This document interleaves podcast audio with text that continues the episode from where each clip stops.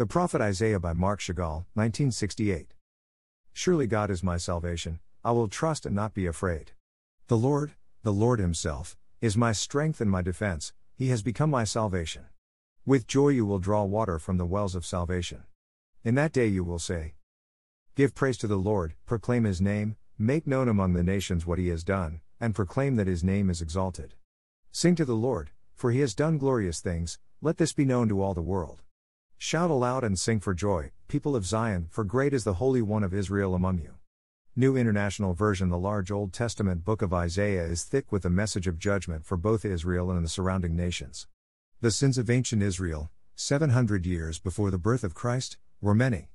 The primary offenses were injustice toward the needy, the haves taking advantage of the have-nots, and empty worship rituals toward God. Social and spiritual corruption was rampant. God pleaded with the people through the prophets to stop doing wrong and start doing right by encouraging the oppressed and defending the powerless. Isaiah one ten to seventeen. Although God's judgment was imminent, via the powerful Assyrian Empire, God would not annihilate the people. God promised a righteous branch would grow from the seemingly dead stump of Israel. A child will be born, a Messiah given. There will be hope in Israel. Heartfelt praise, and proclamation of God's great name, will again fill the air. For me, what is so remarkable about all this is the grace of God. The Lord made promises to Israel not based upon what they would or would not do. God made promises to the people by God's own radically free love. This wasn't a matter of playing let's make a deal with God saying, if you get your act together, then I will be good to you. No, before Israel even had a chance to return to the Lord, God was already choosing to be merciful. I am absolutely convinced with the firmest conviction possible that the scriptures of the Old and New Testaments are all about God and God's own unbounded, unfettered, free, crazy, illogical, and wildly wonderful grace. Because God is love, the Lord constantly goes out of the way to be gracious so that we will be together and enjoy our divine-slash-human relationship. If we miss the message of God's grace in the Holy Scriptures, we have missed salvation, because only grace can save us. Without grace, we are lost. Today's Old Testament lesson is full of praise because it's a response to the undeserved grace which God freely gives. Any Christian preacher worth their salt is a preacher of grace. Grace is the very thing that is distinctive about Christianity. Grace is love that seeks you out when you have nothing to give in return. Grace is recklessly generous. Grace does not use carrot sticks, scorecards, or power politics. Grace never demands, it only gives. Greater than grace is unconditional acceptance given to an undeserving person by an unobligated giver. That is what God did for Israel. And for us. And when we get a hold of this truth, even a little bit, our hearts become bubblers of praise. The prophecy of Isaiah is an adventure of God's reckless love toward unlovable people, which is why it is one of the most quoted books of the Old Testament by Jesus. Jesus came because of grace. Jesus came to release us from our obsessive need to be right, our compulsion to be rewarded, and our demands to be respected. Because Jesus came to set sinful captives free, life does not have to be a joyless effort to justify and validate ourselves before others.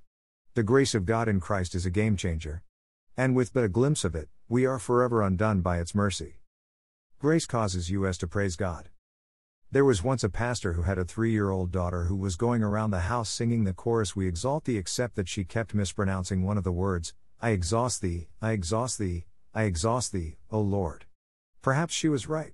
Maybe too many folks are exhausting God with folded arms instead of hands raised in praise and worship. Grace causes us to trust God. Grace alleviates our fears. For, if God is for us, who can be against us? God takes care of us despite our weaknesses and failures. Grace causes us to have joy in God. With joy we draw water from the wells of salvation. Jesus is the living water we can continually draw from and drink. Grace keeps giving without an end in sight. We get to keep coming to God with an inexhaustible supply of fresh grace. Grace causes us to give thanks to God in prayer. Gratitude to God ought to characterize our corporate gatherings. Expressing thanks is more than for the individual in their prayer closet, it is to be offered in the gathered assembly of believers. Grace eliminates self-consciousness altogether because there is nothing to be self-conscious about with God. The Lord has seen you at your worst and still loves you. What's more, we need not be self-conscious about appearing ignorant, looking silly, or not having all the answers and making known among the nations what God has done. If we are influenced by grace, then we can freely speak of God to all kinds of people we encounter. Greater than God forbid that I should travel with anybody a quarter of an hour without speaking of Christ to them. Greater than. Greater than George Whitefield, seventeen fourteen to seventeen seventy. Grace causes us to sing together to God. When grace takes hold of a congregation, there is no mumbling of songs, there are loud shouts and singing for joy because God is good. God wants some noisy worship. Grace brings such gladness that we don't care how we appear to other people, we are going to shout, sing, and express our joy. Yes, there is an important place for contemplative, reverent, and reflective worship. And there is also a place for letting go, becoming unhinged, and dancing before Jesus. The world mostly ignores God. Even some Christians take God's grace for granted. Israel's greatest sin was assuming everything was fine. But it wasn't. There was no grace. And with no grace there is no God. Eventually, Israel found joy in the most unlikely of places, in exile. God's grace would transform a terrible time of trouble into raising of voices in song. Isaiah's prophecy is about returning to the Lord. The season of Advent is all about God's relentless pursuit of wayward people, the anticipation of grace coming in the form of an infant, and the bringing of grace to a people living in darkness. Let us, then, return to the Lord.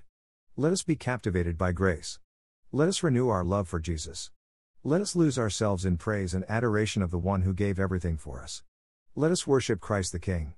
Let us proclaim the name of Jesus as exalted over everything. Great God of grace, be merciful to us as we limp to you with all of our wounds and brokenness.